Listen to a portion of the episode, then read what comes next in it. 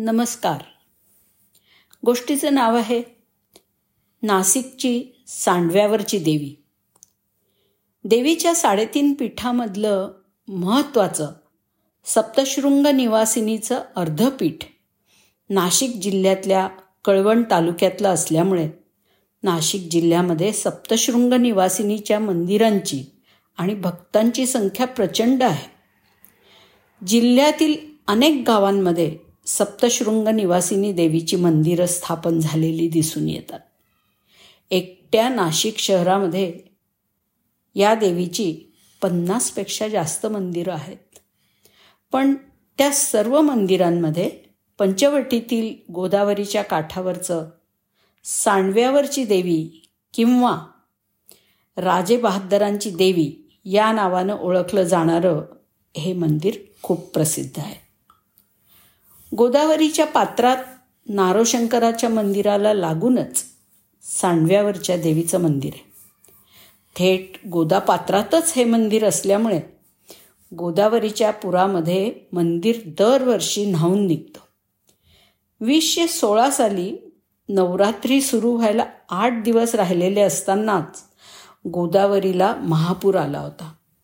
देवी मंदिरा शेजारच्या नारोशंकराच्या घंटेला त्यावेळी पुराचं पाणी लागलं होतं. देवी मंदिर तर पूर्णपणे पुरात बुडून गेलं होतं. त्यावेळी मंदिर काही वाचत नाही असंच सगळ्यांना वाटत होतं. पण मंदिराचा पुढचा सभामंडप फरशा आणि दीपमाळ हे पुरामध्ये वाहून गेले. देवी आणि तिचा गाभारा मात्र जसेच्या तसे सुखरूप राहिले. त्यानंतर मोठ्या घाईनी नवरात्रीची तयारी करावी लागली. त्या वर्षीच नवीन दीपमाळसुद्धा बनवून घेतली. दगडी दीपमाळ हे सुद्धा सांडव्याच्या देवीचं वैशिष्ट्य समजलं जातं. दर मंगळवारी शुक्रवारी आणि पौर्णिमेला ही दीपमाळ दिवे लावून प्रज्वलित केली जाते.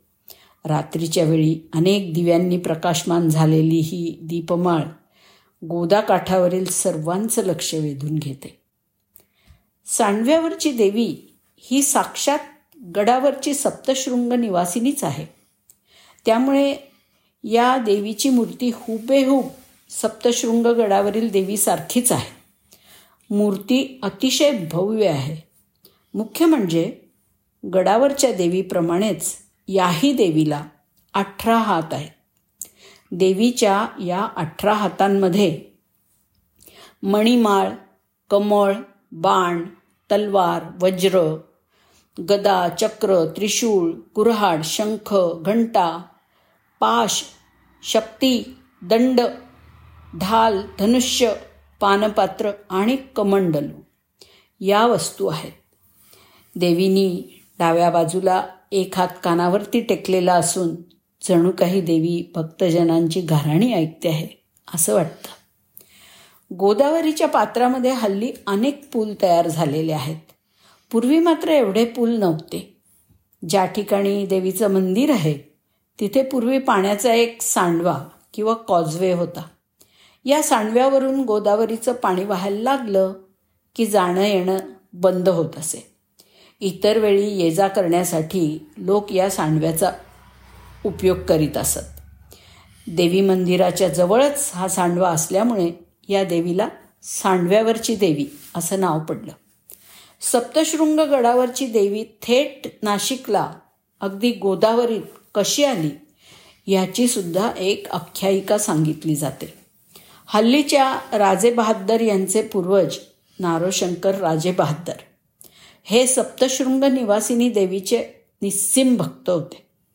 दर पौर्णिमेला ते घोड्यावरून गडावर देवीच्या दर्शनाला जात असत. पुढे वयोमानानुसार त्यांना दर पौर्णिमेला गडावर जाणं कठीण वाटायला लागलं. आपल्याला आता देवीचं दर्शन नियमितपणे घेता येणार नाही याची त्यांना खंत वाटायला लागली.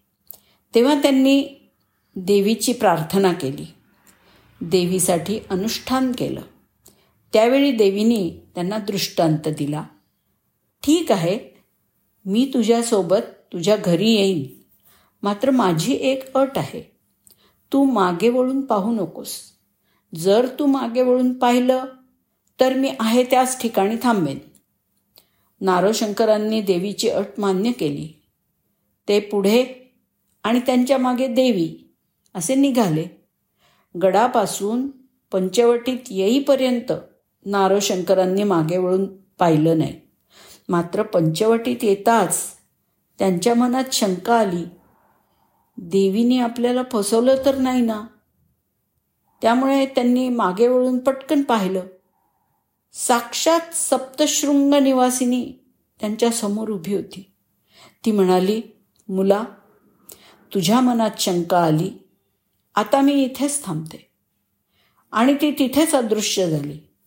देवी ज्या ठिकाणी गुप्त झाली त्या जागेवरच नारोशंकर राजे बहादरांनी मंदिर बांधलं. तेच हे सप्तशृंग निवासिनीचं सांडव्यावरील देवीचं मंदिर.